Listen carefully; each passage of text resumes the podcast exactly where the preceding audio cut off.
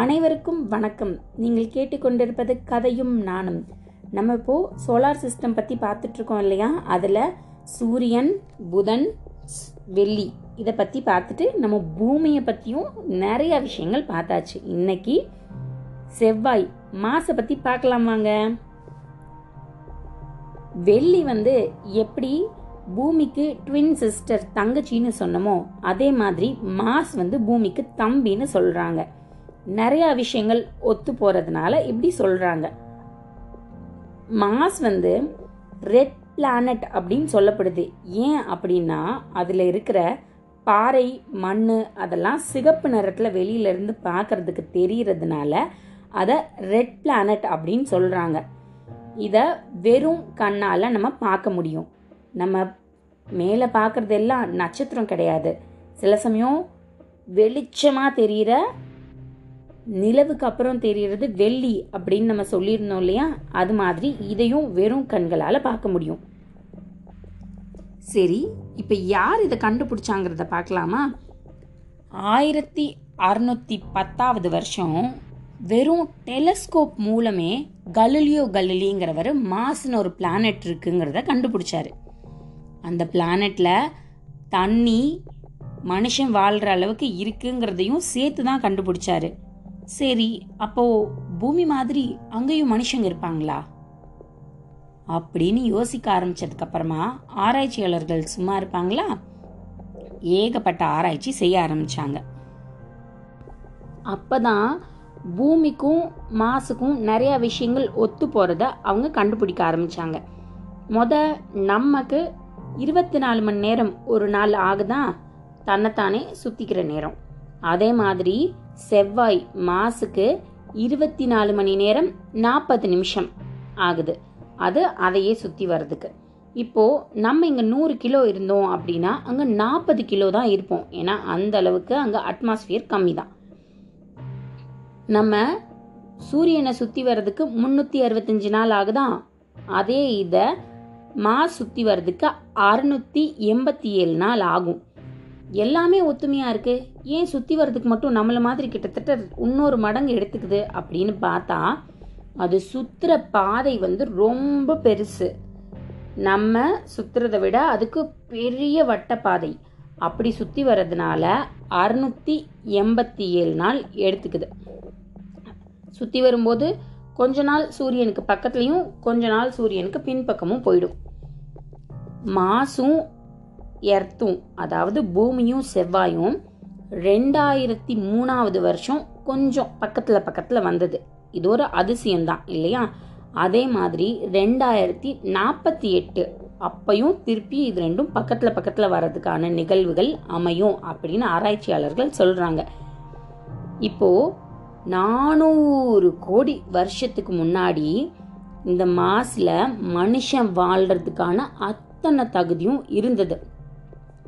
ஆனால் இப்போ ஆராய்ச்சியாளர்கள் பார்க்கும்போது அதில் ஒன்றுமே கிடையாது. அப்போ அதெல்லாம் எங்கே போச்சு அப்படின்னு யோசிக்கும்போது தான் அவங்களுக்கு ஒரு பெரிய ஆச்சரியம் இருந்தது. சூரியனில் சோலார் விண்ட் அப்படின்னு ஒன்று வந்து அடிக்கும். அந்த சோலார் விண்டில் காந்த புலம், மேக்னெட் பவர் இருக்குது. அந்த மேக்னெட் பவர் சேர்த்து அடிக்கும்போது மாஸில் வந்து மேக்னெட்டை ஈர்க்கிற தன்மை, அயன் ராக்ஸ், அயன் ஆக்சைடைஸ் அதெல்லாம் இருக்குது. அப்போ என்ன ஆச்சு? அந்த காற்று மாசுக்குள்ளே போய், அதாவது செவ்வாய் கிரகத்தில் அந்த காற்று பட்டு வெளியில் வரும்போது இருக்கிற தண்ணி எல்லாத்தையும் எவாப்ரேட் ஆக்கி, நீராவியாக்கி எல்லா தண்ணியையும் வற்ற வச்சிருச்சு. எல்லா பிளானட்டுக்கும் இந்த காந்த புலம் காற்று அடிக்கும். நமக்கு மட்டும் அடிக்கிறது இல்லைல்ல. சூரியன்லேருந்து வருதுன்னா அது எல்லாருக்கும் தான் வரும் சோலார் விண்ட். அப்போ நம்ம பூமி மட்டும் எப்படி தப்பிச்சிச்சு அப்படின்னு யோசிக்கிறீங்களா? நம்ம பூமிக்கு மேக்னெட் பவர் ரொம்ப ஜாஸ்தி. நம்மளையே இழுத்து பிடிச்சி தானே வச்சுருக்கு. நம்ம எங்கேயும் மிதந்துட்டு பறந்துட்டு இல்லைல்ல, ஸ்பேஸில் இருக்கிற மாதிரி. அதனால பூமிக்கு வெளியில் சுற்றிட்டு இருக்க அந்த மேக்னெட் பவர், மேக்னெட் ஒன்றோட ஒன்று ஈர்க்காதில்ல, சில சமயம் தள்ளி விட்டுரும். ஆப்போசிட் போல்ஸ் தான் வந்து ரியாக்ட் பண்ணி ஒட்டிக்கும். மற்றபடி இந்த நம்ம பூமி மேலே இருக்க மேக்னெட் பவரும் சூரியனில் இருந்து வர சோலார் விண்ட்ல இருக்க மேக்னெட் பவரும் இப்படி வாங்கி அந்த பக்கமாக தள்ளி விட்டுடும். இதால் சில மாற்றங்கள் வந்து நம்ம பூமியிலையும் நடந்துட்டு தான் இருக்குது. அதனால அது எங்கெங்கெல்லாம் தாக்குதோ அந்த இடத்துல கலர் கலராக பச்சை கலர் அது மாதிரி மேகங்கள் எல்லாம் மாறி அந்த இடத்துல ஏரோப்ளைன் அதெல்லாம் எதுவுமே பறக்க முடியாது. அந்த அளவுக்கு பூமியிலையும் மாற்றங்கள் நடக்குது, ஆனால் மாஸில் நடந்த அளவுக்கு கிடையாது. நம்ம பூமிக்கு நிலவு துணைக்கோள் இருக்குது இல்லையா, அது மாதிரி மாஸுக்கும் 2 நிலவு இருக்குது. சரி, இதுக்கு மாசுன்னு எப்படி பேர் வந்தது? எப்பவும் போல் ரோமோட கடவுள் தான். இது என்ன கடவுள் அப்படின்னா போர்க்கடவுள், காட் ஆஃப் வார். அந்த போர்க்கடவுளுக்கு 2 தளபதி இருந்தாங்களாம், போபோஸ் டீபோஸ் அப்படின்னு. அந்த 2 தளபதிகளையும் இந்த செவ்வாய் கிரகத்துக்கும் 2 துணைக்கோள் 2 நிலவு இருக்குல்ல, அவங்க பேரை இவங்களுக்கு வச்சுட்டாங்க. ஒரு நிலவு பேர் போபோஸ், இன்னொரு நிலவு பேர் டீமோஸ். நிலவும் இருக்குது, பார்க்குறதுக்கு பூமி மாதிரியே இருக்குது. அதனால ஆராய்ச்சியாளர்கள் இங்கே போய் மனுஷன் வாழலாண்டா அப்படின்னு முடிவு பண்ணானுங்க. பண்ணதுக்கப்புறமா நிறையா சோவியத் ஏர்கிராஃப்ட் ஆகட்டும், அதாவது சோவியத் யூனியன் அவங்களும் நிறையா ஆராய்ச்சி பண்ணாங்க. அப்புறம் இப்போ அமெரிக்காவிலேருந்து நாசா அவங்களும் நிறையா பண்ணாங்க. பண்ண ஆரம்பிக்கும்போது அவங்க ஒரு 7 ரோபோட் அதை வந்து சூரியன் மாஸோட மேல் பரப்பு எப்படி இருக்குது அப்படிங்கிறத ஆராய்ச்சி பண்ண ஆரம்பித்தாங்க. இப்போ நமக்கு 4 காலங்கள் இருக்குல்ல, ஸ்ப்ரிங், சம்மர், ஃபால், வின்டர், அது மாதிரி 4 காலங்கள் செவ்வாயிலையும் தெரியுது.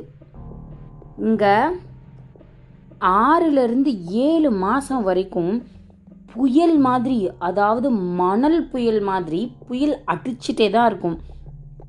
இதை விட ஒரு முக்கியமான விஷயம் என்னென்னா, மார்ஸ் 1 அப்படிங்கிற மிஷன் ஒன்று ஆரம்பித்தாங்க.